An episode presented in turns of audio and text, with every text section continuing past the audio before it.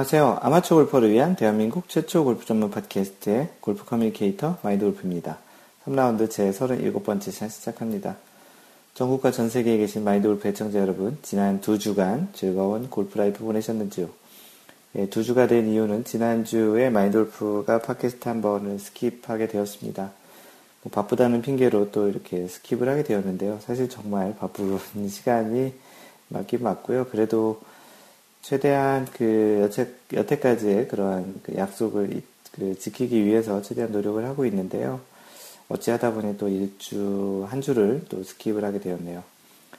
어, 이미 뭐 잘 그 인지하고 계실 것 같은데, 마인드 팟캐스트가 이번 주에는 평상시와 다르게 녹음 상태가 좀 좋지 않은 것을 좀 인지하고 계실 것 같습니다. 지금 현재 그 팟캐스트 녹음하고 있는 것이 예전 초창기 팟캐스트 녹음할 때처럼 그 이어폰을 아이폰에다가 이제 연결을 해가지고 이어폰에 있는 마이크로 지금 녹음을 하고 있는데요. 그 원래 이제 그렇게 녹음을 하다가 이제 나중에 조금 그 마이크 전용 장치가 있어요. 그래서 그걸 그 아이폰에다 연결해서 그렇게 녹음을 해서 이제 조금 소금을 소 소음을 좀 줄였는데 잡음을 지금 팟캐스트 녹음하고 있는 것이 마인드골프가 캘리포니아 얼바인에서 지금 하고 있습니다. 그 한국에서 이제 몇 달간 일을 하다가 잠시 가족을 볼 겸 해서 이제 다시 캘리포니아로 잠시 왔는데요.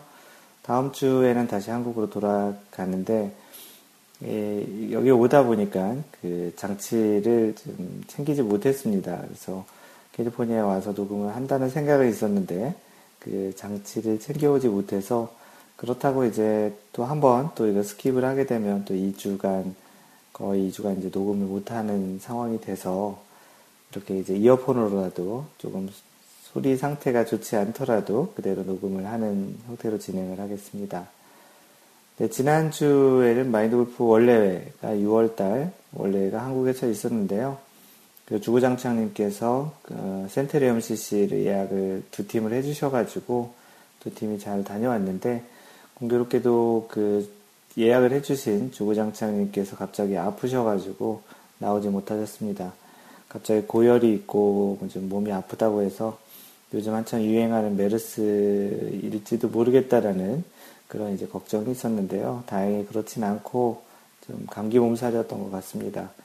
금강 그 센테리엄 CC는 가봤더니 그 고열이 있는 사람들을 그 혹시 메르스가 있지 않을까 하는 방지 장치로 그 열감지 센서가 있더라고요. 그래서 고열이거나 그런 사람들은 라운드를 못하게 하는 그런 골프장 또 시설이 있는 것을 또 확인했는데 그래서 총 원래 8명이 예약을 했었는데 주구장창님이 빠지시고 7명이 그 라운드를 그 다녀왔습니다. 즐거운 라운드였고요. 마인돌프가 또 개인적인 일이 있어서 저녁 시간까지 같이 못했는데 그 나머지 분들은 저녁 식사 자리까지 잘 가셔서 즐거운 시간을 보내셨다라는 얘기는 들었습니다.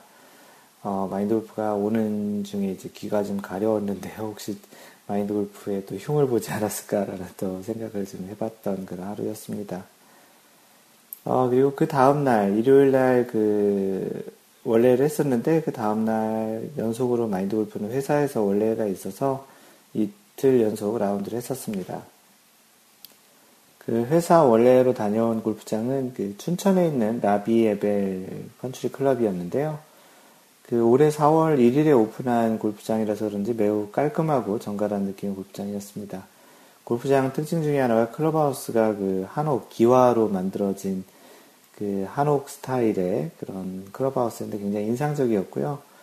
그 퍼팅 연습장에서 찍은 사진을 보면 그리는 녹색이고 한옥의 그 단아한 그런 모습과 그 파란 하늘이 아주 잘 어우러진 그런 사진이 또 나오는 그런 이쁜 골프장이었습니다.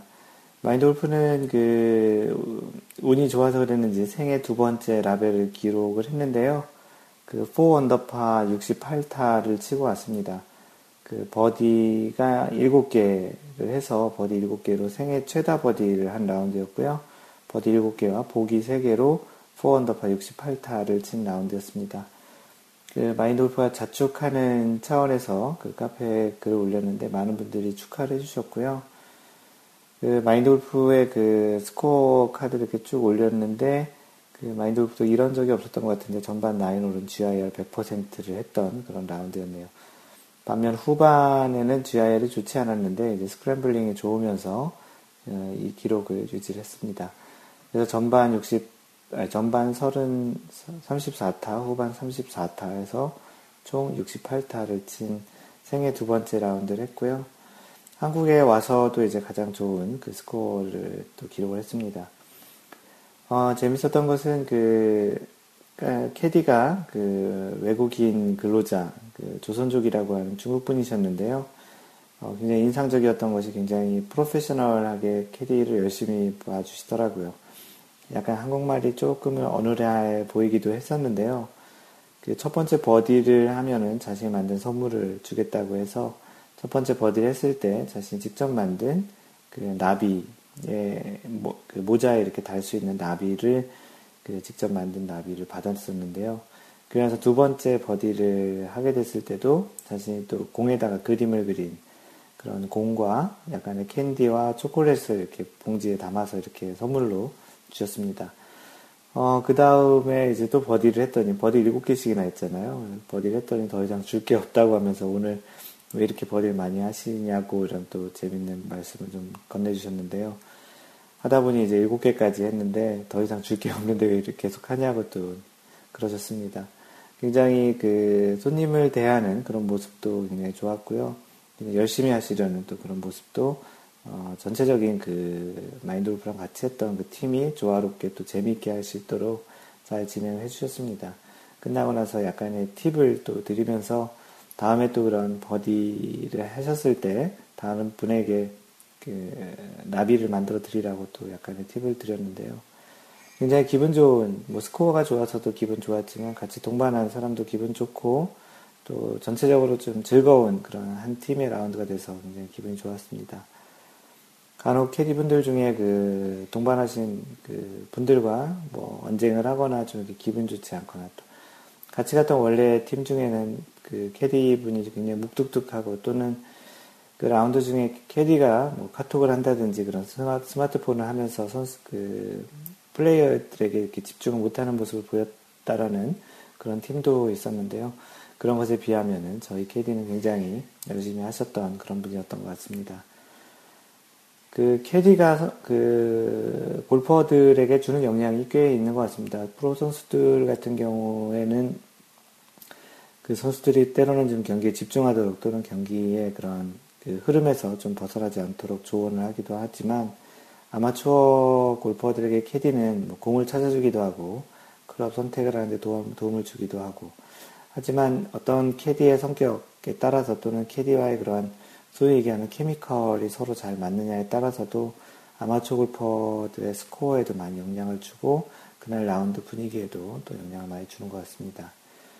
뭐 캐디를 만나는 것이 본인의 선택에 의해서 만나는 것이 아니고 복불복처럼 이렇게 만나지만 서로 이렇게 캐디도 그렇고 그 골퍼도 아마추어 골퍼분들도 이제 서로 캐디와 커뮤니케이션을 잘 하시고 좋은 관계를 잘 유지하면 전체적인 그 플레이에 도움이 되지 않을까 하는 생각이 들었던 라운드였습니다. 네, 지난주 PGA에 있었던 소식을 전해드리겠습니다. 페덱스, 페덱스 세인트 주드 클래식에서 아르헨티나의 파비안 고메즈가 PGA 첫 승을 하면서 우승을 했는데요. 이 파비안 고메즈 세계 랭킹이 200위대에 있는 선수입니다. 그 무려 세계 랭킹이 157계단 우승으로 상승을 하면서 131위까지 올랐는데요. 288위에 있는 그 선수가 우승을 했습니다. 마인돌프가 몇 번 그런 이야기를 했던 적이 있는데 다른 운동보다도 공, 평한 운동이라고 생각하는 것이 이렇게 세계 랭킹 288위가 이렇게 우승을 할 수 있는 그런 스포츠가 무엇이 있을까라는 생각이 듭니다. 뭐 테니스 선수 중에 202대가 우승을 하는 일이 있는 경우는 거의 없을 것 같고요. 뭐 탁구도 그렇고 배드민턴 뭐 어떠한 운동에서도 세계 랭킹이 202대 밖에 심지어는 뭐 102대 밖에 있는 선수도 이렇게 우승을 하는 경우들을 볼 수가 없는데요. 유독 골프만이 어떻게 보면은 그렇게 이제 변수도 많고 그 4일 동안 그 자신의 어떠한 상태를 잘 유지해야 되기 때문에 이렇게 우승을 하기가 쉽지 않은데 그렇기 때문에 또 반면에 그렇게 공평한 운동이라고 생각이 드는 운동입니다. 그 세계 랭킹 288이었던 그 파비안 고메즈라는 선수가 우승했다라는 그런 소식을 전해드리고요. 어, 한국의 노승열은 공동 3위를 했네요. 그래서 19계단 상승한 세계 랭킹 121위에 위치하고 있습니다. 세계 랭킹 1위는 여전히 로리 맥길로이고요. 45주 세계 랭킹 1위를 유지하고 있습니다. 1년이 52주니까 7주만 더 우승을 그 세계 랭킹을 유지하고 유지하게 되면 1년 연속 세계 랭킹 1위를 하게 되는데요. 아마도 별 큰 문제가 없는 한 그 기록은 충분히 깰 수 있을 것이라 생각이 듭니다. 현재 2위 그 조던 스피스와는 3.64포인트 차이고요. 전주에 3.45포인트였는데 조금 격차가 여전히 큰 상태입니다. 그 참고로 로리 맥길로이의 현재 포인트는 12.92포인트입니다. 어, 현재 이번 주에 지금 진행되고 있는 대회가 그 메이저 대회 두 번째 대회인 US 오픈인데요. 조던 스피스가 3라운드까지 54홀까지 이제 공동 1위를 하고 있습니다. 4언더파로 4언더파가 4명이 있는데 공동 1위를 하고 있는데 조던 스피스가 이번 주에 만약에 US 오픈 메이저에서 우승하게 되면 지난번 마스터즈에 이어서 두 개 대회 연속 그 메이저 대회 우승을 하게 되고 세계 랭킹에서도 그 로리 맥길로이와 많이 격차를 줄일 것이라 그 예측이 됩니다. 오늘 지금 미국 시간 마인돌파 녹음하고 있는 시점이 6월 21일 일요일 오전인데요.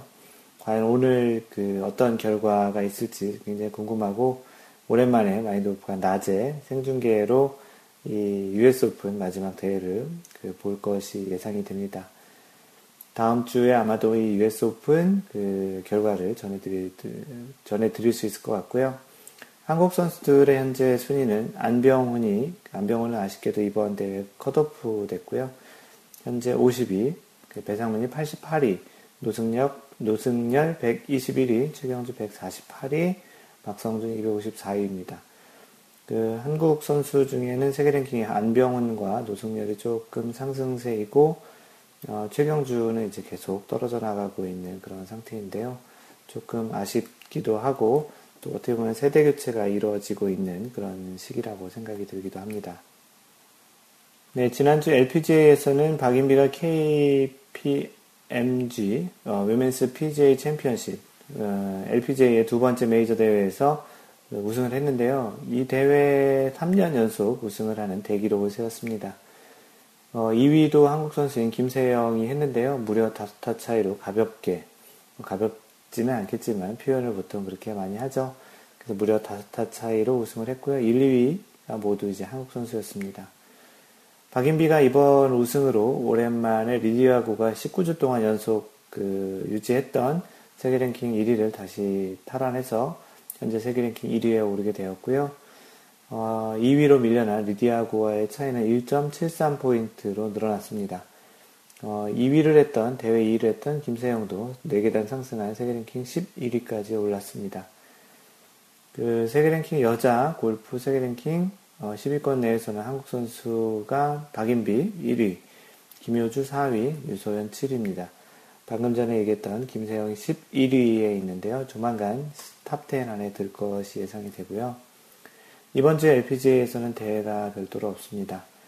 어, 그래서 현재 그 이번 주 PGA와 LPGA 그 골프계 소식을 전해드렸고요. 어, 마인드 골프가 그 선정을 해서 지난 한 주 동안 있었던 골프계 소식 중에 하나를 선택해서 그 소개를 해주는 시간인데요. 어, 이번 주에 그 선택을 한 내용은 그 제목이 미국 6세 소년 죽은 친구를 위해서 100콜 마라톤 골프라는 주제로 그 기사가 올라온 내용을 소개하겠습니다. 연합뉴스의 김동찬 기자가 올린 글인데요. 내용을 읽어보겠습니다. 어, 미국의 한 6살 소년이 암으로 사망한 친구를 위해 하루에 100개 홀을 돌며 골프를 치겠다고 밝혀 화제다. 미국 골프 전문 매체 골프 채널은 12일 라이언 맥과이어라는 소년이 18일 미국 메사추세츠 노튼의 MGA 링스 골프장에서 하루에 100개 홀을 도는 골프 마라톤을 할 예정이라며 이는 지난 4월 소아, 소아암으로 18개월 동안 투병하다 숨진 그의 친구 데니 니커슨을 위한 것이라고 보도했다. 맥과이어는 지역 라디오 방송과의 인터뷰에서 니커슨은 함께 놀고 책도 같이 읽었던 좋은 친구였다고 회상하며 니커슨과 같은 병으로 고생하는 사람들에게 도움을 주고 싶다고 말했다. 암을 이겨낸 경력이 있는 맥과이어의 할아버지 빈 맥과이어가 캐디를, 캐디를 맡기로 했으며 맥과이어는 보스턴 지역 비영리 단체인 GFC Golf Fight Golf Fight Cancer 암과 그, 그 투병 그 같이 이렇게 싸우는 그런 골프라는 뜻이죠. 거기서 여는 이번 마라톤 골프에 참가하기로 했다. 맥과이어는 이 행사로 얻은 수익금 전액을 니커슨의 이름으로 암 연구센터에 기부키로 했다. 또 다른 골프 전문 매체 골프 다이제스트는 5천달러 모금을 목표로 했으나 11일 오전까지 이미 6,595달러, 한국 돈으로 730만 원이 모였다고 전했다. 그 일반인들이 36홀 라운드를 해도 힘든 그런 게 골프이기도 한데요. 어, 6살밖에 안 된 소년이 친구를 위해서, 사망한 친구를 위해서 하루에 100개월을 돌겠다고 이렇게 얘기를 했는데, 마인드 골프도 재작년, 지지난해에 108홀 라운드를 했었습니다. 뭐, 카트를 타고 혼자 이제 13시간 반 동안 라운드 했었는데요. 굉장히 좀 쉽지 않은, 또 기회조차도 또 일반적으로 한국에서는 기회조차 있지도 않겠지만, 마인드 골프가 미국에 있었을 때그 했던 또 기록이기도 한데요. 이 108홀 라운드를 하면서도 뭐 웬만한 체력 가지고는 또 쉽지 않았지만 6살밖에 안 된 소년이 또 친구를 위해서 한다라는 그런 의미 자체도 굉장히 좀 큰 것 같습니다. 어, 그런 측면에서 또 골프가 이런 자신에게 또 어떠한 그 도움을 줬던 친구에게 또 다른 형태로 이렇게 도움을 주는 그런 형태로 쓰인다라는 그 활용이 된다라는 또 그런 측면에서 또 전해드렸고요.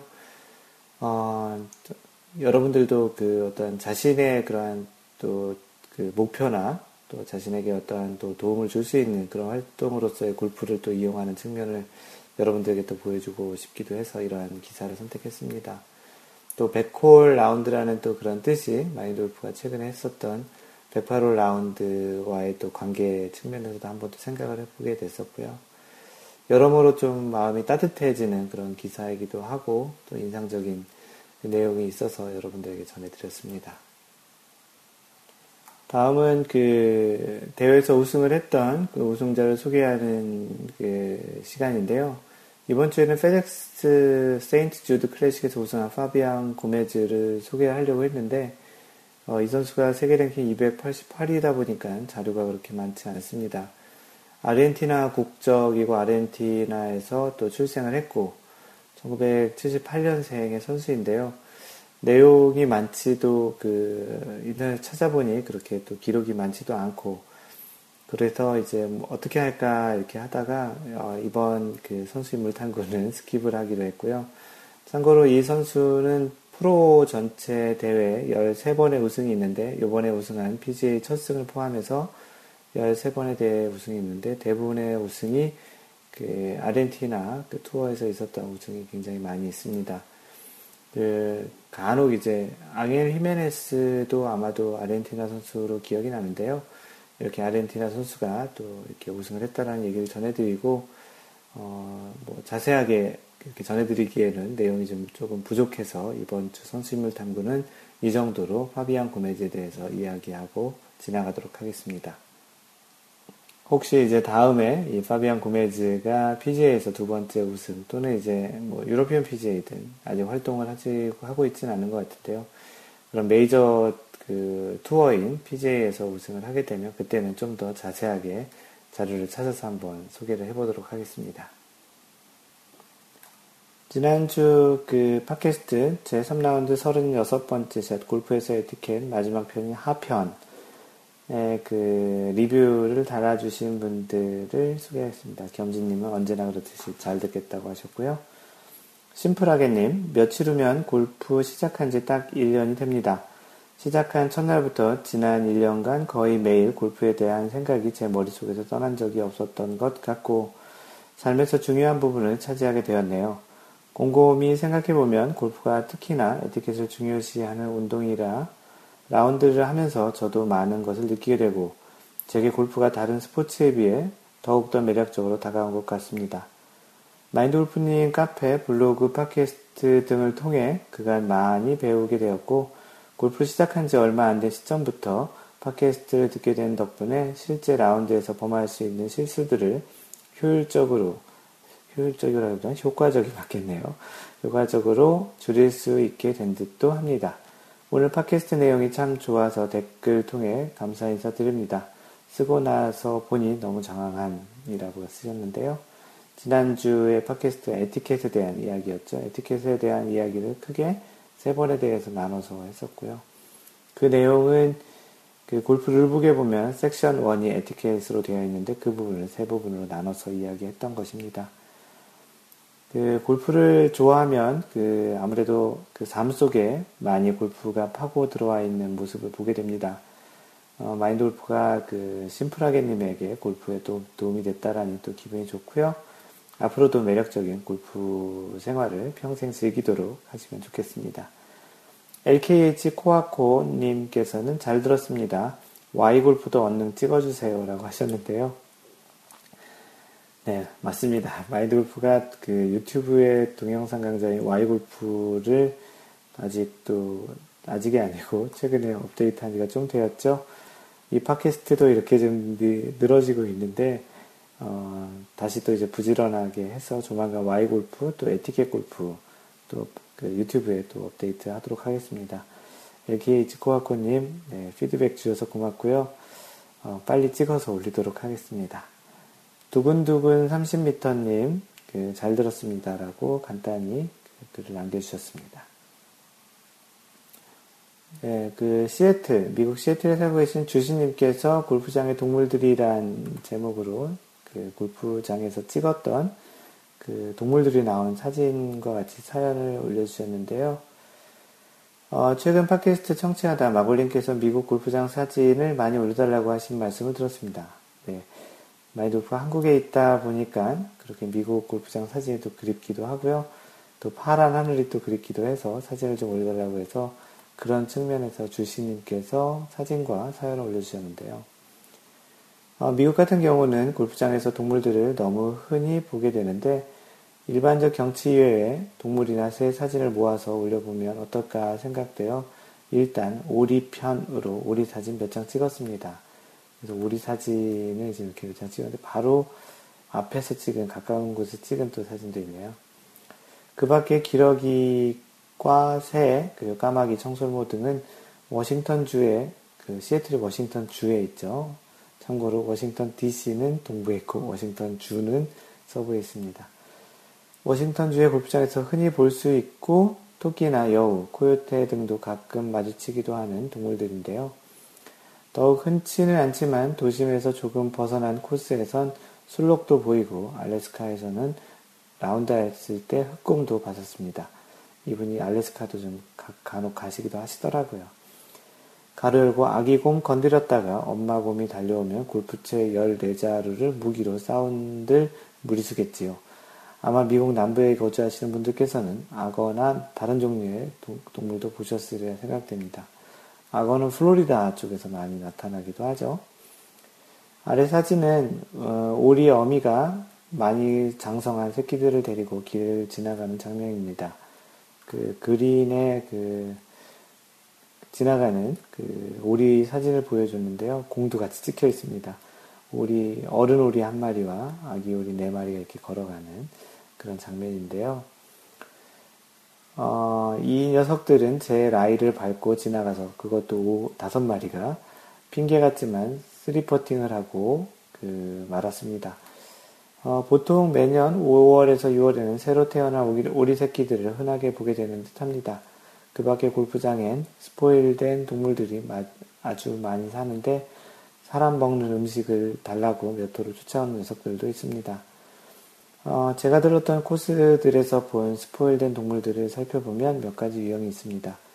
그중 가장 좋은 매너를 가진 오리 부부는 어, 꼭 특정 파5 그린 옆 개울에 서식하며 모든 사람들이 퍼팅을 마칠 때까지 조용히 이를 관찰합니다.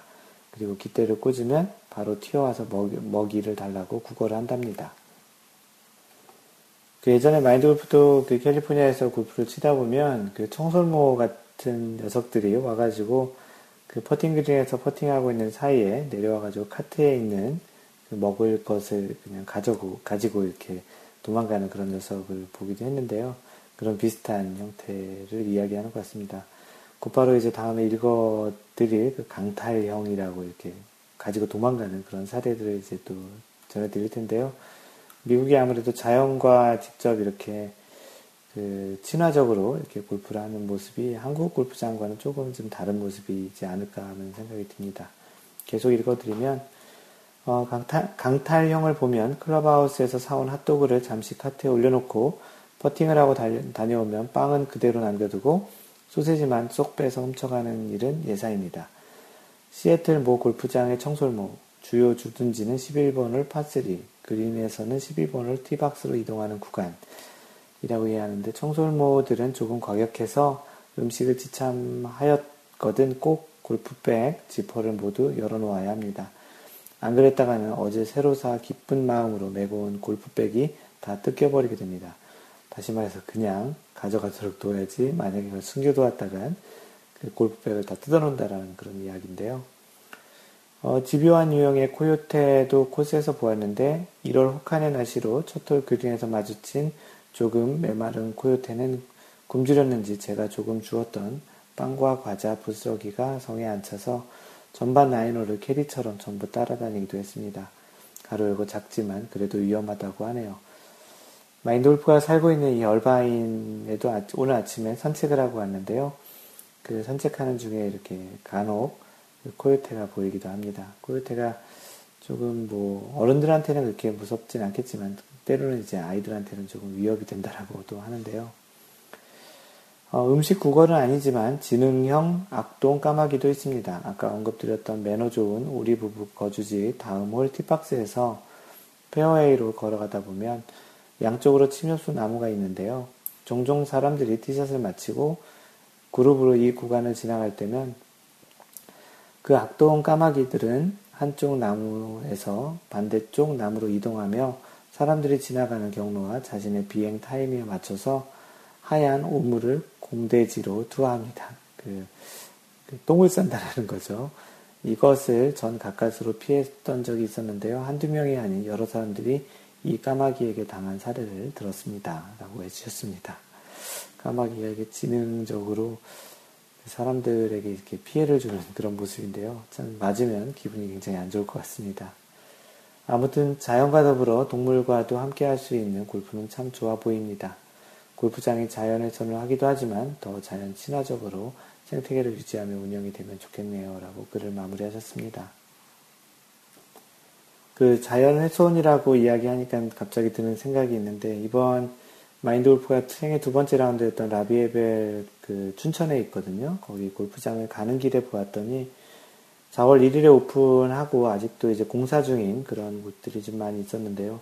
아마도 36홀 골프장을 만들려는 그런 공사였던 것 같은데 그 들어가는 입구에서부터 그렇게 산이 민둥산처럼 그 나무들이 다 파헤치고 흙이 많이 나와 있는 그런 모습을 보니까 정말 지금 얘기하셨던 자연을 많이 파괴하는 운동이다라는 것이 여실히 많이 느껴졌습니다.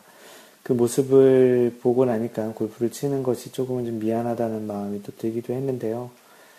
또 이렇게 또 주신님처럼 골프장이 잘 이제 그 조성이 되고 거기에 또 많은 동물들이 잘 살 수만 있다면 참 좋겠지만 한국 골프장은 뭐 여건상 동물들이 골프장에 이렇게 내려오거나 또는 이렇게 골프장과 같이 하는 그런 분위기보다는 아무래도 그런 골프장으로 인해서 자연이 파괴되는 그런 현상들이 더 많이 있어 좀 안타깝기도 합니다.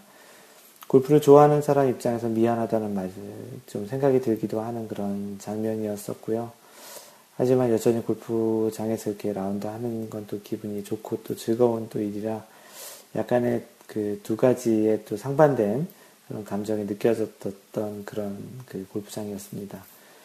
라비에벨 컨트리 클럽은 또 가보니까 또 양잔디 아주 좀 그 디자인이 아주 잘 되어 있는 골프장이고 아까도 얘기했듯이 클럽하우스가 아주 잘 그 독특하게 기와로 이렇게 만들어진 한옥 스타일인데 그래서 마인드 골프가 페이스북과 트위터에 사진을 찍어서 올리면서 여기가 골프장인지 그 민속촌인지 또는 한정식 집인지 그렇게 헷갈린다라고 글을 썼는데요. 한번 기회가 된다면 춘천에 그 라비에벨 컨트리 클럽에 한번 다녀오시기 바랍니다.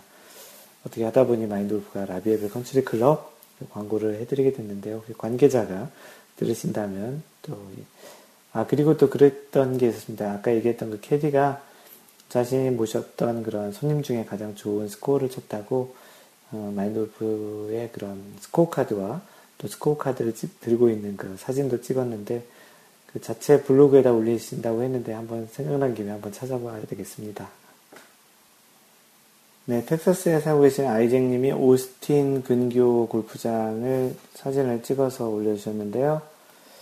어, 캠핑 함께 갔던 친구 가족들과 이른 아침 근처 골프장에서 라운드 했습니다. 오스틴에서 1시간 정도 떨어진 곳입니다. 멀리 목장으로 보이는 골프장은 정말 감탄사를 수어 번 내뱉을 수밖에 없었습니다. 굉장히 드넓은 그런 골프장인데요. 와, 진짜 뭐, 음, 유럽 스타일의 links 코스 같은 그런 느낌의 골프장이네요. 어, 혹시 사진을 보고 싶으신 분들은 마인드 골프 카페에 오셔서 한번 구경하시고요.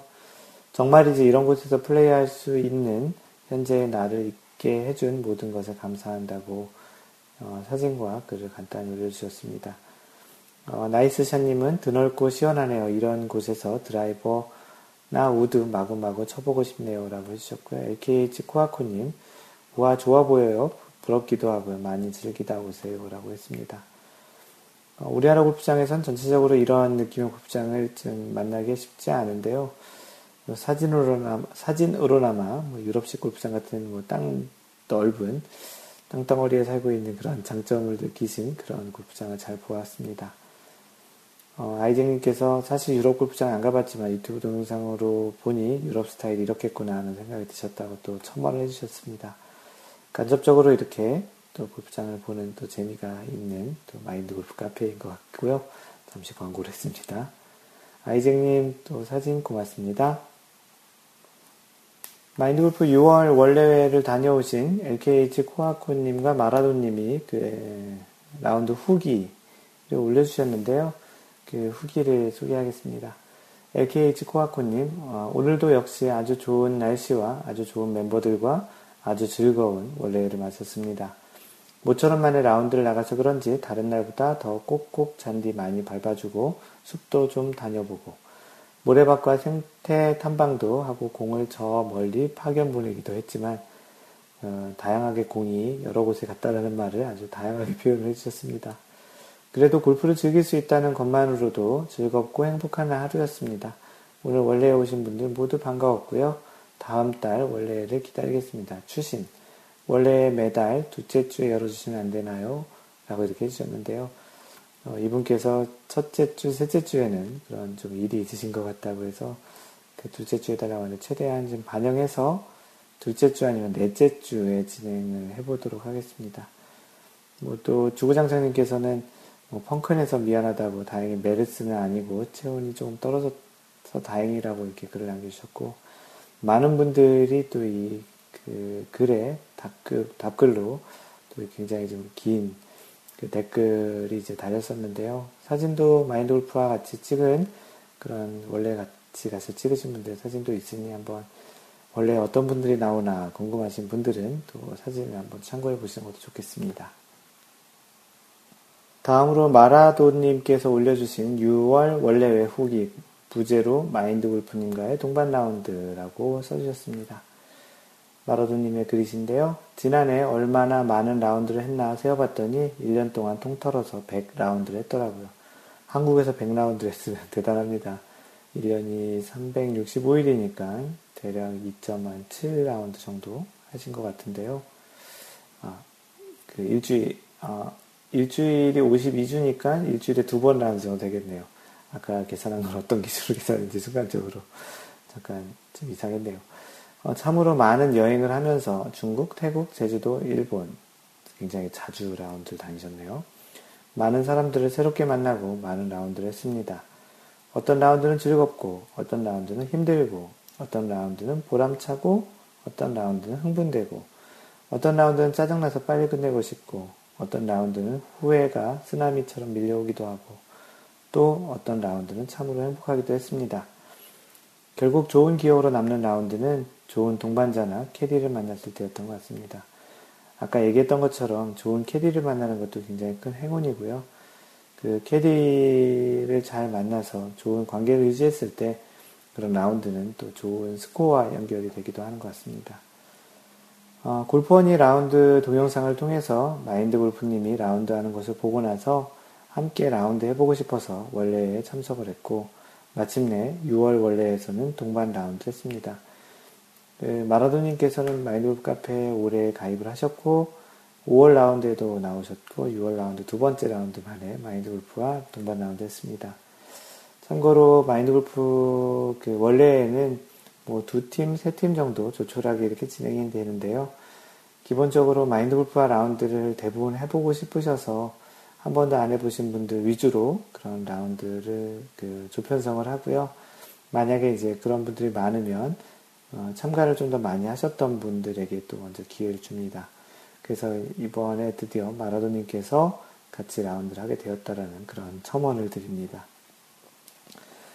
스케줄이 조금 꼬여서 새벽에 이천 실크밸리에서 동기 모임 라운드를 하고 참가해서 원래 라운드가 조금 힘이 들긴 했지만 아주 즐거웠습니다. 아, 마인드 골프는 이날 36홀 라운드를 마라도님이 한 걸로는 알고 있었는데 그 새벽 라운드가 같은 그, 그 센테리움에서 하는 줄 알았더니 이천 실크밸리에서 하고 또 이렇게 오셨던 거네요. 굉장히 힘드셨을 것 같네요. 라운드하고 또 이동하고 또 라운드하고 같은 골프장에서 쳤으면 조금 덜 했을 것 같은데, 이 스케줄이 꼬였다는 말은 원래 마인드 골프가 그 하려던 라운드가 오늘 6월 21일 날, 그 일요일 날 하려고 했는데, 그 전달에 좀 너무 일찍 잡다 보니까 마인드 골프가 6월 20일 어제 미국에 오는 일정을 생각도 안 하고 21일로 잡았다가 일주일을 당겼었습니다. 그래서 아마도 마라도님의 그런 스케줄이 꼬였던 것 같은데요. 너무 죄송하고요. 그래서 공교롭게도 마라도님은 하루에 36홀을 하게 되었고, 그 이분도 싱글 정도를 치시는 그런 실력이었는데 그날 마인드 골프가 치실 때는 그런 좀 이렇게 하루에 36골 치고 이렇게 좀 정신없으셨는지 조금 평상시보다는 좀 많이 치셨던 것 같습니다. 어, 전체적으로 항상 그 유쾌하고 상쾌한 분위기로 라운드를 하면서도 골프에 대한 열정과 진지함을 볼 수 있었던 마인드 골프님이 좋았습니다. 라고 이렇게 글을 남겨주셨습니다. 그리고 트러블 상황에서 여러 번 보여주신 멋진 샷들과 안정적인 퍼팅, 특히 페어웨이 벙커나 어려운 greenside 벙커에서의 샷들이 참 기억에 많이 남았습니다. 어, 최근에 들어서 페어웨이 벙커샷을 잘 하지 못해하는 편인데요. 그날은 페어웨이 벙커샷이 잘 됐던, 한번 들어갔었는데, 페어웨이 벙커샷도 잘 됐었고, 또 그 센테리엄 CC는 그 links 코스, 유럽의 그 pot 벙커라고 하는 항아리 벙커 같은 깊은 벙커가 인상적인데 거기서 또 60도 웨지로 잘 빠져나가서 one putt로 sand save 했던 모습을 보여줘서 그랬는지 그 기억이 잘 남으셨던 것 같습니다. 하여튼 뭐 좋은 기억으로 남아있다는 것은 굉장히 기분 좋은 일이니까요. 어, 그리고 지난해 처음 만났던 두 분의 동반자 나라라님과 큐스맨님의 골프에 대한 열정과 발전을 보면서 참 많이 흐뭇하고 더 즐겁고 행복한 시간이 되었습니다. 큐스맨님의 넓은 인맥 덕분에 점심으로 냉면 한 그릇 먹을 때에도 넘치는 대접을 받았고 라운드 중간에도 정말 맛있는 바베큐 세트와 음료와 맥주를 협찬받아서 공짜로 맛있게 먹을 수 있어서 더욱 즐거운 시간이었습니다. 이 큐스맨님이 아는 분이 이 골프장의 관계자이셔서 그 나인홀 끝나고 바베큐랑 이제 맥주를 공짜로 이렇게 서비스를 받으셔, 받아서 이렇게 같이 먹었었는데요. 큐스맨님도 이번 그 팟캐스트를 통해서 예, 고맙다는 이야기를 다시 한번 전해드리고 굉장히 즐겁고 마인드 골프는 이날도 잘 쳤는데요. 원오버 쳤습니다.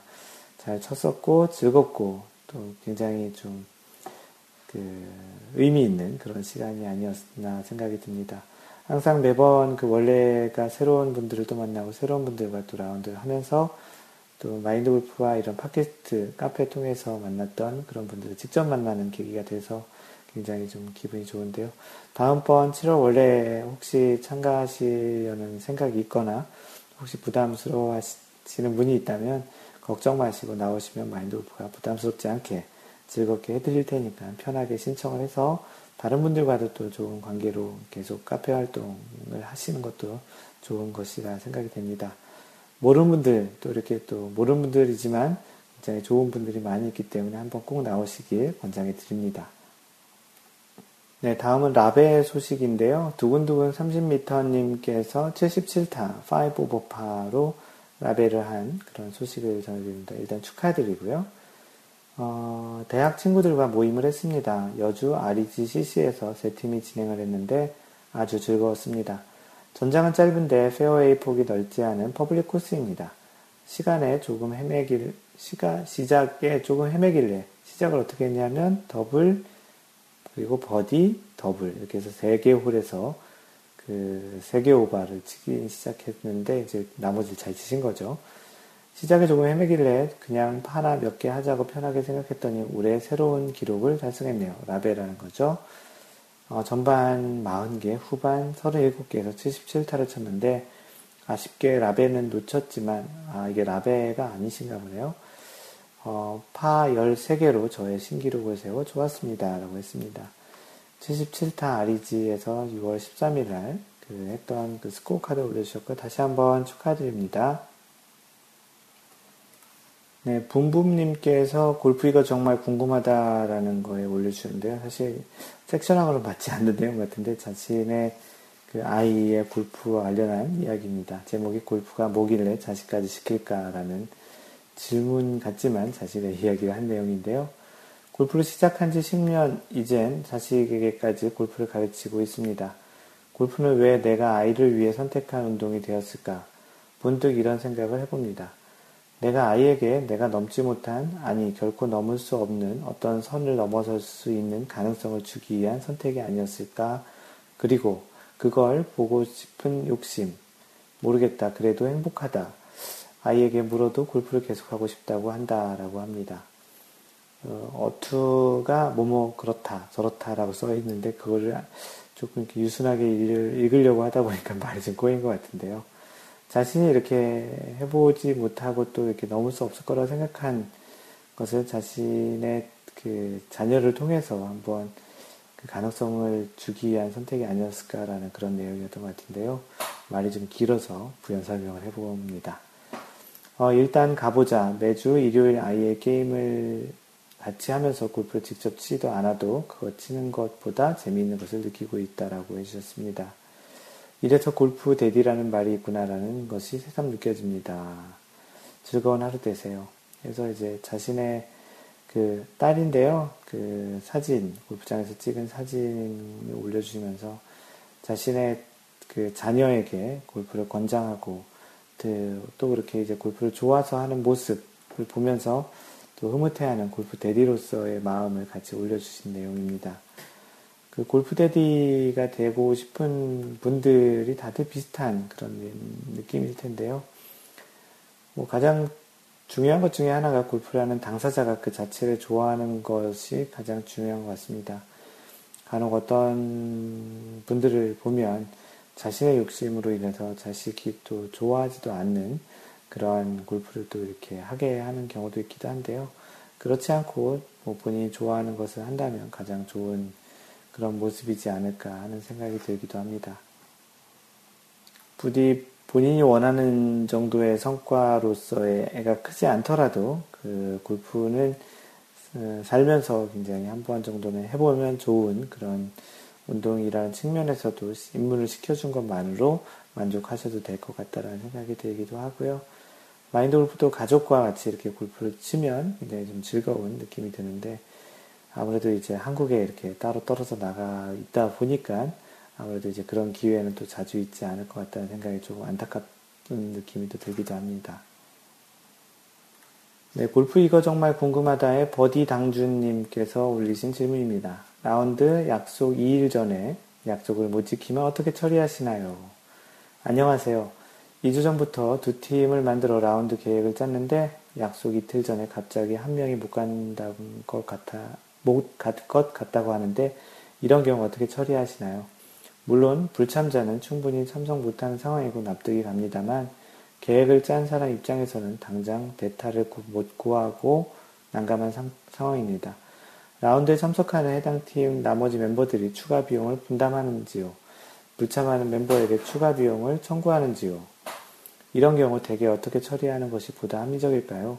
한국에서 골퍼들의 관례적 룰이 있는지요? 라는 질문을 올려주셨습니다. 어, 마인드 골프가 답을 이렇게 달았는데요.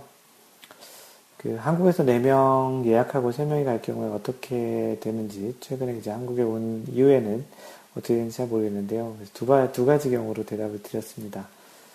첫 번째가 골프장에서 3명 라운드를 인정하는 경우. 그린피를 추가적으로 내지는 않겠고요. 다만 KDP를 한 사람당 만 원씩 추가하는 부담이 되겠네요. 여기에 카트비도 또 추가 부담이 좀 있을 것 같은데요. 큰 부담이 아니니 이 정도는 괜찮지 않을까 싶습니다. 충분히 참석 못하는 사회로 납득이 되신다니까 골프장에서 만약 그린피를 뭐 안 받는다면 그 정도로는 하면 될 것 같고요. 두 번째, 골프장에서 3명 라운드 인정하지 않아서 4명 라운드 비용을 다 받아야 되는 경우에는 어찌되었든 참가하지 못하게 되신 분이 자신의 비용을 모두 부담하는 게 좀 더 합리적이라고 생각을 합니다. 자신이 가지 못하는 부분으로 다른 사람들에게 부담이 될 정도의 비용이 될 수도 있기 때문에 그렇게 하는 것이 맞을 것 같고요. 그래서 이제 가급적 골프 약속은 지키는 것이 좋겠고, 뭐, 물론 일부러 어기시는 분들은 없겠지만, 골프 약속은 또 여러, 이런 측면에서도 지키는 것이 좋다고 생각을 합니다. 이 질문은 다른 분들의 의견도 다 소개를 해드리는 게 또 이런 비슷한 상황에 있을 때 참고하는 게 좋을 것 같아 소개를 해드리면, LKH 코아코님, 전 누구나 인정하는 상황이면 같이 간 사람끼리 KDP 추가 부담하고요. 개인적 스케줄 때문이라면 벌금으로 KDP와 카트비만 징수합니다. 5만원. 대부분 그 정도는 동의하시던데요. 라고 해주셨고요. 버디당주님, KDP와 그 카트비 정도라면 n분의 1을 할 수도 있겠지만, 마골린 답변처럼 무조건 4명 그린피를 받는 경우에는 그린피까지 더해져 부담이 되기도 하고, 다른 분들 기분이 언짢아하지 않을까 싶네요. 이해는 하면서도 찝찝함이 있을 것 같고요.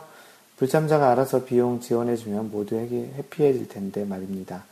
불참 사정만 알려주고 후속 움직임이 없으니 주최자로서 난감합니다. 그렇죠. 가장 중요한 거는 참석하지 못한다는 분이 만약에 돈을 내야 된다면 내가 다 내겠다라고 먼저 이렇게 얘기하면 참 좋은데 그렇게 얘기하지 않는 경우가 좀 문제가 됩니다. 기본적으로 마치 그런 것 같아요. 돈을 꿔간 사람이 갚지 않아서 그 돈을 좀 갚아주지 않겠냐라고 이렇게 먼저 얘기하는 그런 상황을 만들면 안 되는데 간혹 그런 좀 애매한 상황을 만드시는 분들이 있는데요. 가급적이면 그러지 않은 것이 좋겠습니다. 휘둘러 씨님, 휘둘러님, 어, 제가 가입 된 동호회 예를 들, 알려드리면 라운드 참여 접수의 조건이 자신이 못 갈 경우 대체 인력을 반드시 지정하는 조건으로 합니다. 괜찮네요. 그래도 대체 인력이 못 구해질 경우 동호회 공지를 구하고 그때 대신 참석하시는 분의 KDP, 카트비 정도를 대신 내주기로 합니다. 저 같은 경우 저보다 친구, 동생이면 별표 랄 합니다. 지랄합니다를 이렇게 써, 주신 것 같고요. 어, 그러한 사유로 라운드 부킹해 주시는 분들께는 지역, 가격, 기타 조건 잘 따지지 않고 늘 감사한 마음으로 최대한 신중하게 결정을 하죠. 못 가게 될 경우라도 대체 자리도 보낼 준비를 하고요. 어, 많이 힘드시겠지만 칼 긋기보다는 서로 배려하면 좋겠죠. 잘못하면 동반자 리소스가 떨어지는 문제도 있으니라고 평상시에 그 휘둘러씨님을 만나면 음, 배려하는 모습이 많이 이렇게 보여주는데요. 이번 글에서도 그런 배려가 많이 묻어납니다. 어, 그리고 낭만자객님, 모임의 성격마다 다르겠지만 전에 한 번은 술 먹고 못 온 사람이 세 명의 그린피를 다 냈습니다. 굉장히 빡센 룰이었는데요. 이것도 괜찮을 것 같네요. 그 못 오신 분들에게 그 강한 메시지를 전달한 측면에서 이것도 괜찮을 것 같습니다. 골프 약속은 꼭 지켜야 한다는 교훈을 얻었습니다. 라고 해주셨고요. 주구장창님, 아, 이 글은 미처 못 봤는데 당일에 펑크냈네요. 아까 얘기한 대로 당일날 아침에 고열이 나서 못 오신다라고 이렇게 연락을 주셨던 그날이었던 것 같은데요. 주구장창님 그러면 안 됩니다. 5월 원래에도 갑자기 해외 출장 가신다고 못 왔었는데요. 7월 원래에 지켜보겠습니다. 질문 올리셨던 버디양주님이 이제 그 이후에 있었던 일을 또 글을 올려주셨는데요. 참 사람 일은 어떻게 될지 모른다라는 그런 생각이 들기도 합니다. 어, 주구장창님 이제 괜찮으신지 얼른 쾌차하시기 빌겠습니다. 라고 시작하시면서 말씀드렸던 것처럼 지난 일요일 오전 8시 두 팀 라운드가 잡혀 있었고 그 회원님은 다행히 다시 참석하기로 해서 무사히 모임을 진행된 듯 합니다. 그런데 일은 제게서 터져버렸네요. 토요일 저녁까지 멤버들 참석 모두 확인하고 집사람과 조촐한 상품 준비까지 마쳤는데 잠자리 들려던 밤 11시경에 어머니로부터 전화 한 통이 왔습니다. 지난주까지 비교적 건강하시던 올해 104살, 오, 104세. 대단하신데요. 104세 외할머니께서 영면하셨다고 연락이 오셨네요. 외할머니에 대한 추억이 차르르 펼쳐지던 순간에 골프 모임과 약속 펑크다라는 생각이 머리에 띵, 머리가 띵해졌습니다. 한참을 고민하다가 오히려 잘 되었다는 생각이 들더군요. 이번 기회에 다른 멤버들에게 확실한 불참에 대한 기준을 잡는 설레를 보여줄 것 같아서요. 다음날 고향으로 출발하기 전 새벽에 은행 ATM에서 제 몫의 그린피, 카트비, 캐디피까지 현금으로 찾아 티나게 봉투에 담았고 이를 카풀하기로 했던 분에게 전달해드렸습니다. 정말 오랜만에 라운드여서 참석 못해 매우 아쉽긴 했지만 뭔가 하나 정리된 느낌에 속이 시원해더군요. 항상, 항상 주최자는 이래서 힘든 것 같습니다. 그래도 앞으로는 이런 설레 덕분에 고민은 덜할 것 같습니다. 오늘 외할머니 발인까지 마치고 다시 또 올라갑니다. 이곳에서의 오랜 시간만큼 저 너머에서도 별 탈 없이 천수를 들이시길 빌겠습니다. 네, 좋은 곳에 잘 모셨을 거라 생각하고요. 돌아가신 외할머니도 잘 그렇게 좋은 곳으로 그 가셔서 천수를 또 누리실 것 같다고 생각이 듭니다. 참 사람 일이란 게 어떻게 될지 모른다고 어, 참석 못하는 분에 대해서 걱정하시던 분이 네, 참석을 못하게 되었네요. 어, 좋은 선례를 잘 만드신 것 같고요. 그, 참, 많은 것들을 생각하게 하는 또 그런 그 글이었던 것 같습니다.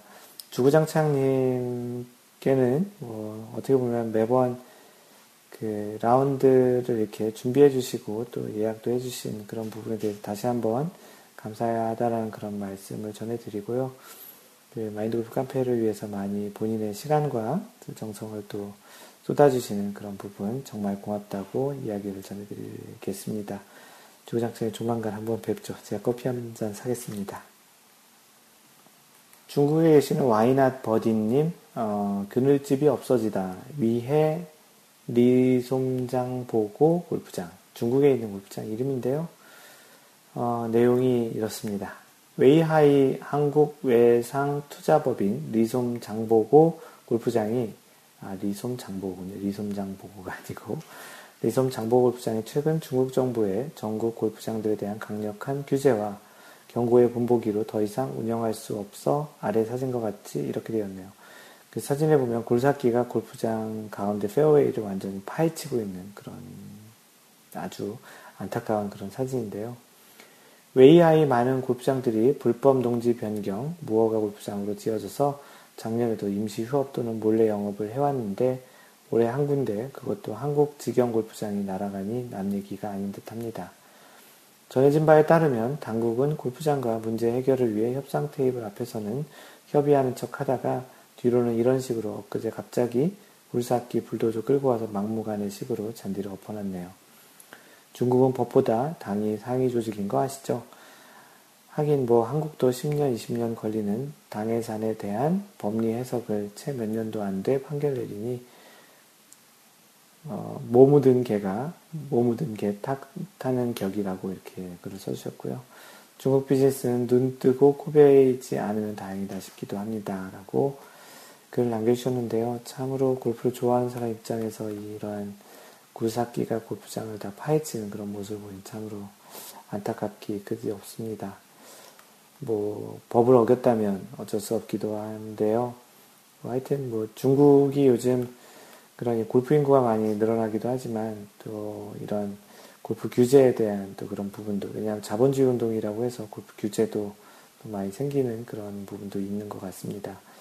참으로 안타까운 그런 사진을 보고 말았네요.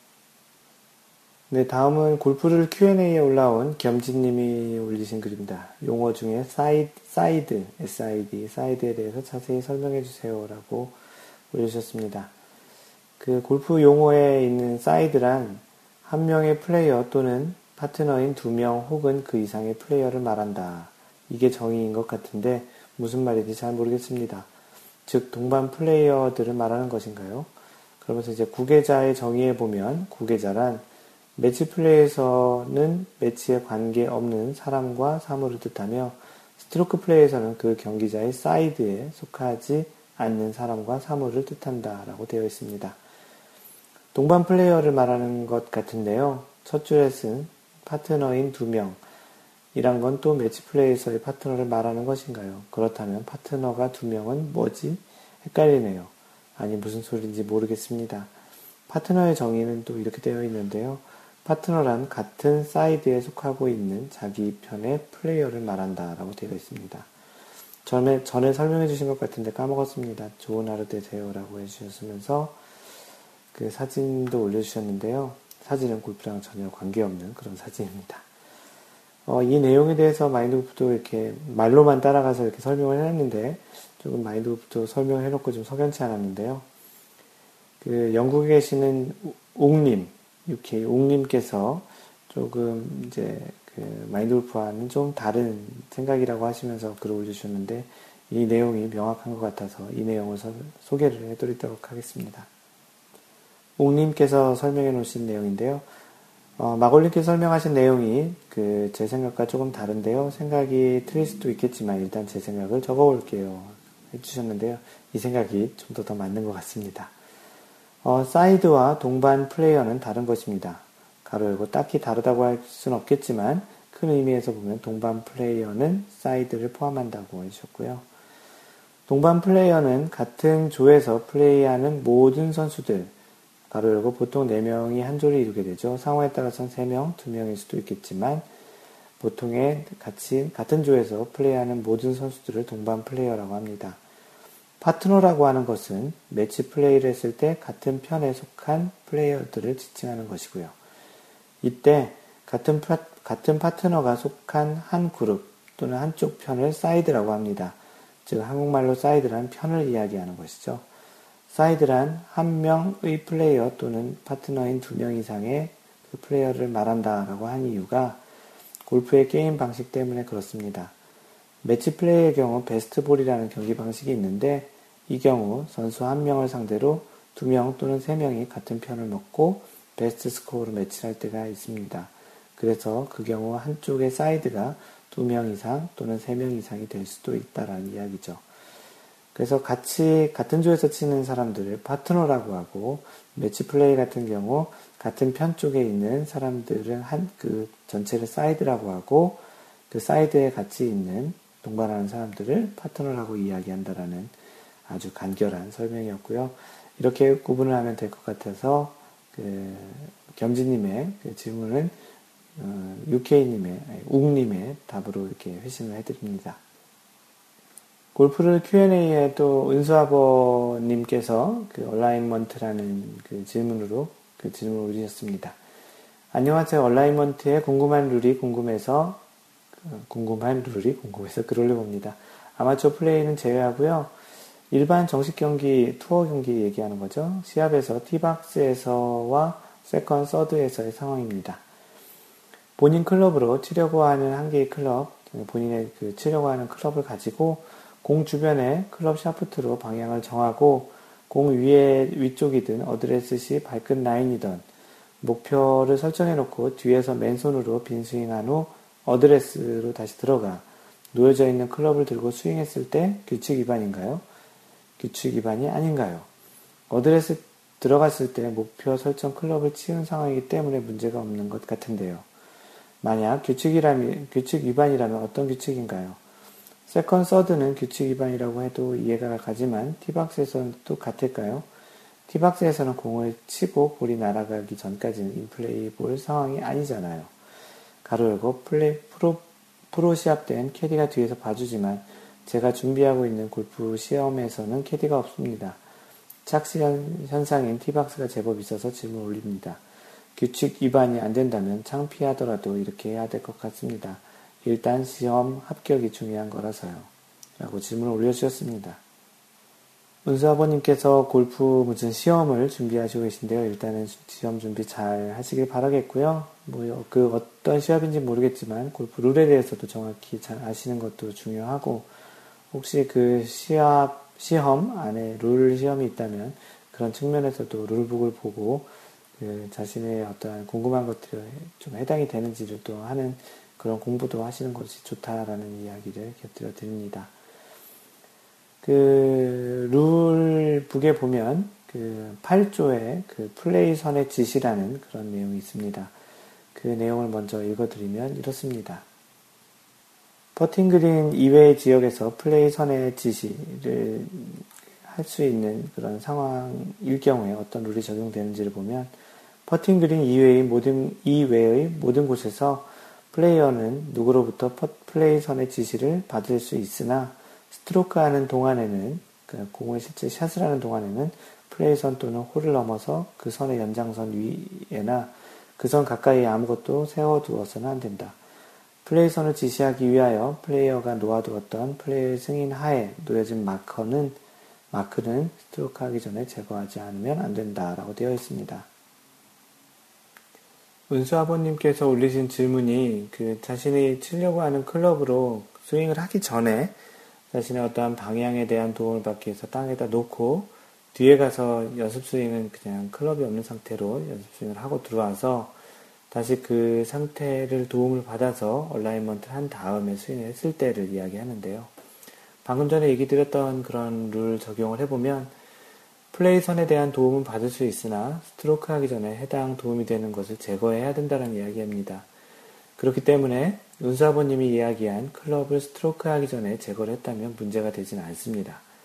다만 골프룰에는 이런 것이 있는데요. 원래 있었던 상태를 유지해야 된다라는 제13조 볼은 있는 상태 그대로 플레이를 하여야 한다라는 그런 행위에 의해서 해당 행위, 지금 이야기했던 alignment에 도움을 받는 그런 행위가 라이를 개선하지 않았다는 것을 명백하게 그, 표, 그 증, 증명을 해야 합니다. 그 애매한 적용이 될 수도 있는 부분이 있기에 가급적 언급하신 행위보다는 참고가 될 만한 주변, 주변의 그런 그 짐을 또는 공과 가까운 곳에 있는 다른 그런 참고되는 그런 표시를 정하고 그것을 이용해서 플레이하는 것이 가장 좋을 것 같은 생각인데요. 뭐 만에 하나 클럽을 놓았던 것으로 인해서 그 주변의 라이를 개선했다라고 그런 판단이 되면은 벌타를 받을 수도 있기 때문입니다. 뭐 풀이 좀 누워졌다라든지 뭐 풀을 뭐 본의 아니게 이렇게 밟아졌 그 눌러져서 이제 그것이 도움이 됐다라고 판단이 될 수 있기 때문에 그렇게 해석이 된다면 이 벌타를 받기 때문에 그 본인의 의도와 상관없이 벌타를 받아서 전체적인 스코어가 올라갈 수도 있기 때문에 조심하시는 게 좋겠고요. 가급적이면 방금 전에 이야기했던 대로 참고가 될 만한 주변, 주변의 지물이나 또는 그 공들을 공과 가까운 곳에 있는 그런 참고하는 표시물들을 이용하는 것이 더 좋겠다라는 생각입니다. 네, 다음으로 마인드 골프가 준비한 그 내용을 소개하는 시간입니다. 이번 주는 골프 상식 중에 하나를 선택해 봤고요. 그 제목이 남의 그린에 올라간 공의 플레이. 그 자신의 친 공이 다른 홀에 그린에 만약에 공이 올라갔으면 굉장히 안 좋은 상황이죠. 자신의 홀에서 굉장히 벗어나서 그 다른 홀에 그 그린에 만약에 공이 올라갔을 때 어떻게 처리하는지 그런 내용에 대한 골프 상식입니다. 골프장을 구성하는 곳은 크게 티샷을 하는 티잉 그라운드, 그리고 잔디를 곱게 잘 깎아놓은 골퍼들이 티샷이 떨어지는 길을 많이 원하는 그런 페어웨이, 그리고 마지막 홀을 공에 넣기 위해 퍼터로 공을 굴리는 퍼팅 그린이 있습니다. 물론 러프도 있고 벙커도 있고 골프터, 골퍼들이 싫어하는 해저드와 오비 지역도 골프장을 이루는 지역이기도 한데요. 어, 미국의 골프장에서는 자주 보이지 않지만 한국 골프장에서 볼 수 있는 다른 점 중에 하나가 한 홀 그린이 두 개로 되어 있는, 뭐 A, 보통 이제 A와 B 그린이라고 이야기를 하는데요. 실제 플레이를 할 때 이 중에 한 개의 그린을 사용하기도 합니다. 두 개가 있는 이유는 그린의 특성상 퍼터로 공을 굴리는 곳인데 공이 떨어져 생긴 pitch mark가 좀 많이 생기기도 하고 자주 보수가 잘 되지 않을 경우에 플레이에 영향을 주기도 하는데요. 게다가 퍼팅 그린은 다른 곳에 비해서 잔디 관리 상태가 중요하기 때문에 이렇게 투그린이라고 이야기하는 두 개의 그린을 운영하기도 합니다. 어, 그런 이유로 인해서 그런지 두 개의 그린이 있을 경우에 한 개의 그린 사용하는 것에 비하여 그린 상태를 양호하게 유지할 수 있습니다. 이런 골프장에서 플레이할 때는 꼭 그린을 향해 치는 어프로치 샷을 하기 전에 어느 쪽 그린이 이번 홀에서 사용하는지를 물어보거나 캐디가 알려주는 것이 꼭 필요합니다. 어떤 골프장은 한쪽 그린을 아예 덮어놓기도 하는데요. 일반적으로는 그린을 그대로 두는 경우들이 많습니다. 거리를, 거리가 또 두 개의 그린의 상태에 따라서, 위치에 따라서 다르기 때문에 어느 쪽 그린을 사용하는지 명확히 알고 치는 것이 굉장히 중요하겠죠. 바로 나란히 있는 경우에는 자신이 샷을 하는 곳에서부터 거리 차이가 별수, 별로 없을 수도 있겠지만 때에 따라서는 거리가 차이 나는 것도 많이 있습니다. 막상 한 샷이 그 다른 그린에 올라, 공이 올라가면 왠지 잘한 것 같지만 실제로는 온, 온 그린을 그 하지 못한 그런 것이기 때문에 또 기분이 약간 언짢을 수도 있죠. 어, 다행, 히 사용하는 그린 쪽에 공이 잘 온 되면 좋겠지만 그렇지 않고 다른 그린에 또는 심지어 다른 홀에 있는 그린에 공이 올라가게 되면 다음 플레이를 어떻게 해야 할 것일까요? 그대로 그린에서 플레이를 해야 되는지 또는 그린을 벗어나 어떤 지점에서 해야 되는지 그리고 만약 벌타가 있다면 어떤 경우에 받게 되는지가 궁금할 수도 있을 것 같습니다. 지난해 2014년 미국 뉴저지 파라머스 리지우드 컨트리 클럽에서 열린 PGA 바클레이스 대회 2라운드에서 이와 비슷한 상황의 플레이가 있었습니다. 해당 선수는 한국의 노승열이었고요. 어, 당시 11번 홀을 플레이하던 노승열의 티샷이 어, 3번 홀 티잉 그라운드에 올라간 상황이 발견됐습니다. 어, 노승열은 자신의 볼을 확인하고 다음 샷의 방향과 거리를 체크하기 위해 그린 주변에서 여러 차례 확인한 다음에 그린에 있는 공에서 어드레스한 이후에 아이언으로 샷을 해서 그 경기를 그대로 진행을 하였습니다.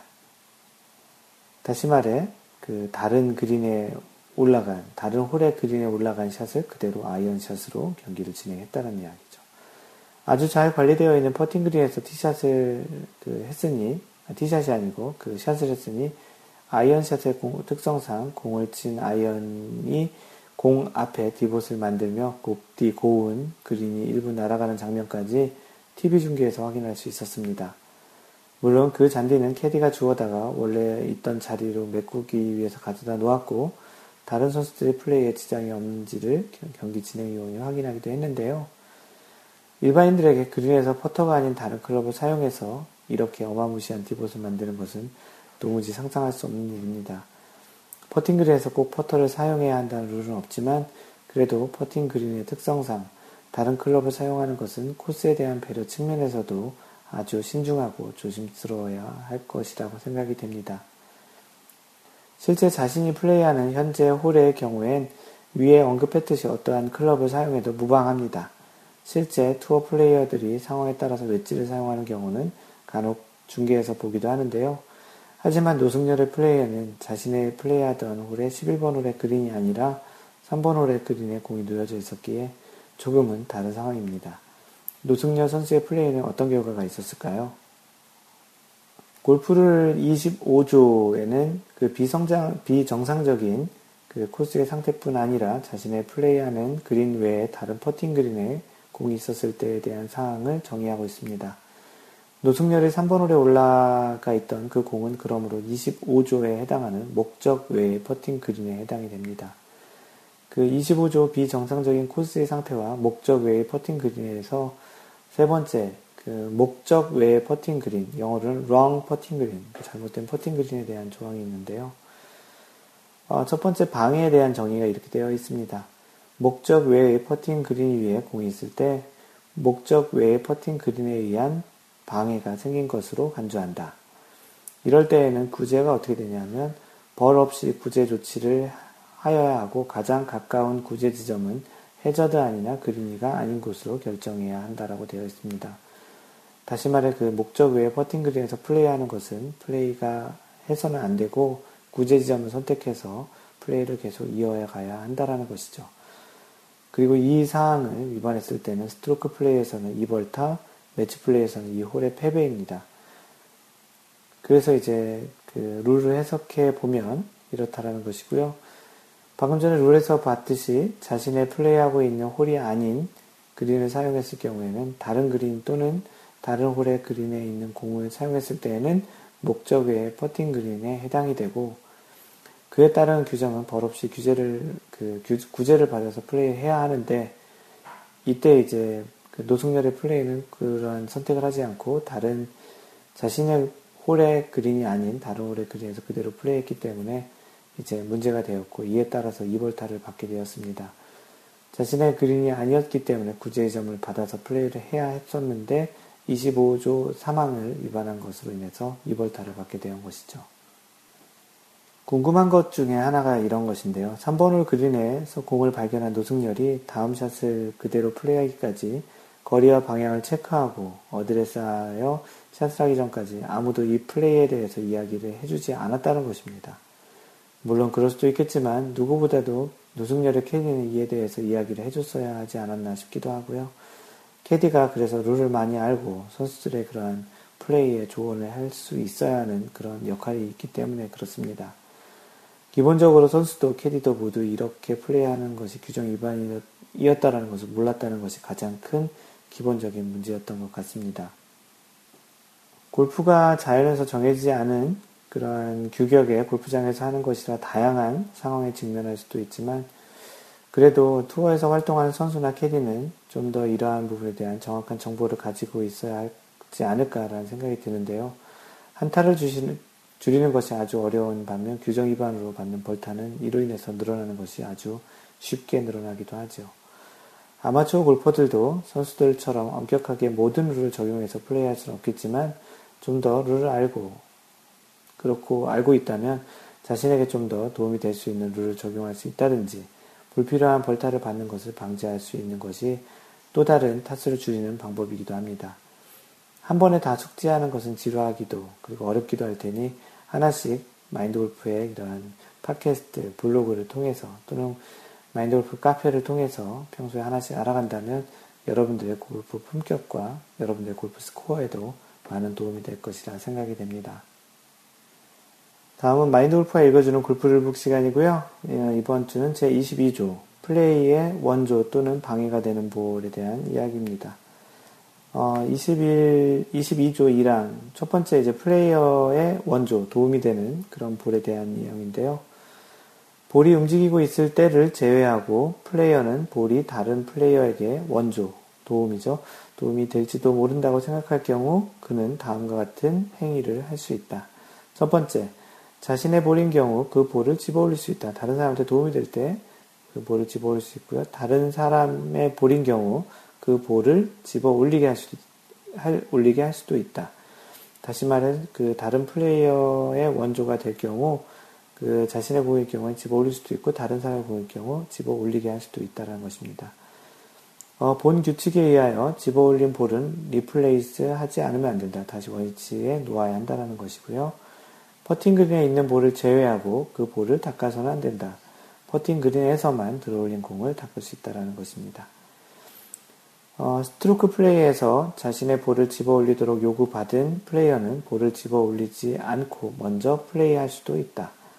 스트로크 플레이에서 경기자들이 서로 어느 경기자에게 원조가 될지도 모르는 볼을 집어 올리지 않기로 합의했다고 위원회가 판정한 경우 그 경기자들은 모두 실격이 된다라고 되어 있습니다. 기본적으로 그 공을 자신의 공을 만약에 들어 올리라고 요청을 받았을 경우에 상황에 따라서 자신이 먼저 플레이할 수도 있다는 내용이고요. 만약에 어떤 누군가에게 도움이 되도록 서로 다 합의해서 공을 그 집어 올리지 않았을 경우에는 모든 선수들이 다 실격이 된다는 내용입니다. 그리고 22-2항 플레이어의 방해가 되는 것, 도움이 되는 것과 좀 비슷한 상황의 그 룰 적용인데요. 방해가 될 경우에 이렇습니다. 볼이 움직이고 있을 때를 제외하고 플레이어는 다른 볼이 자신의 플레이에 방해가 될지도 모른다고 생각할 경우 그는 그 볼을 집어 올리게 할 수 있다. 본 규칙에 의하여 집어 올린 볼은 replace 하지 않으면 안 된다. 퍼팅 그린에 있는 볼을 제외하고 그 볼을 닦아서는 안 된다. 똑같죠? 스트로크 플레이에서 자신의 볼을 집어 올리도록 요구받은 플레이어는 볼을 집어 올리는 대신 오히려 먼저 플레이할 수 있다. 이 내용도 똑같습니다. 어, 코멘트에 이렇게 되어 있는데요. 퍼팅 그린 이외의 곳에서 플레이어는 다른 플레이어의 플레이에 방해가 될지도 모른다고 생각하기 때문에 자신의 볼을 집어 올려서는 안 된다. 임의로 그렇게 집어 올려서는 안 된다는 얘기죠. 플레이어가 집어 올리도록 요구받지 않았는데 자신의 볼을 집어 올린 경우 규칙 위반으로 1벌타를 받지만 이번 22항에 의한 추가의 벌은 없습니다. 다시 얘기해서 자기가 임의적으로 볼을 집어 올렸을 경우에는 1벌타만 받는다고 되어 있습니다. 그래서 이제 그렇게 이제 그 임의로 집어 올렸을 때는 그렇지만 이 22항, 22조의 2항 플레이어의 방해가 되는 볼을 만약에 규칙에 따라서 하지 않았을 경우에는 매치 플레이에서는 그 홀을 패배하고 스트로크 플레이에서는 2벌타를 받는다라는 똑같은 적용이 됩니다. 방해가 될 경우랑 원조가 될 경우에 거의 비슷한 그 룰의 적용을 받는다라는 그런 이야기입니다. 어, 한 주를 쉬었기 때문에 평상시보다 좀 녹음하는 내용이 좀 길었고요. 어, 다음번에는 아마도 한국에 가서 그 녹음을 해드리지 않을까 싶습니다. 마인드골프는 개인적으로 일주간의 어, 휴가를 보낼 것 같고요. 어, 휴가 기간 중에는 녹음을 할 가능성이 좀 상황이 힘들 것 같아서 다음번 팟캐스트는 한국에 돌아간 다음 주 뭐 화요일 정도에 녹음을 할 것으로 예상이 됩니다. 마인드골프의 블로그는 마인드골프.net에 오시면 되고요. 페이스북은 facebook.com slash mindgolf 또는 페이스북에서 마인드골프를 검색하시면 됩니다. 트위터는 at mindgolfer고요. 어, 카페는 네이버에서 마인드골프 카페 또는 카페.네이버.com slash mindgolfer입니다. 이메일은 mentor at mindgolf.net이고요. 마인드골프가 직접 운영하는 골프 본격 반올림 마인드골프샵.com에 오셔서 그 마인드 골프에 그 올린 그런 내용 물건들을 보시면 좋겠습니다. 어, 유튜브의 Y골프 이제 LKH 코아코님이 빨리 업데이트 하라는 Y골프와 에티켓 골프는 유튜브에서 마인드 골프 또는 유튜브.com 슬래시 마인드 골퍼입니다. 어, 카카오톡으로 직접 연락 주실 분은 mindgolfer 마인드 골퍼입니다. 항상 배려하는 골프 하시고요. 이상 골프 커뮤니케이터 마인드 골프였습니다. 다음번 3라운드 제 38번째 순서 만나요. Don't worry, just play mind golf. Bye!